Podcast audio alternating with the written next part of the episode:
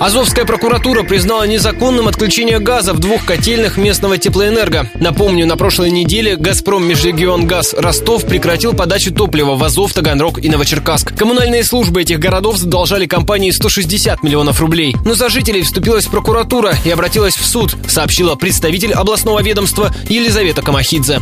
В городах Таганроге и Азове прокуратурой принято ряд мер прокурорского реагирования, внесены представления, направлены исковые заявления в суды области об обязании восстановить газоснабжение. В Таганроге судом в рамках заявленного прокуратуры иска приняты обеспечительные меры. Суд обязал газоснабжающую организацию восстановить подачу газа в обеспечении иска.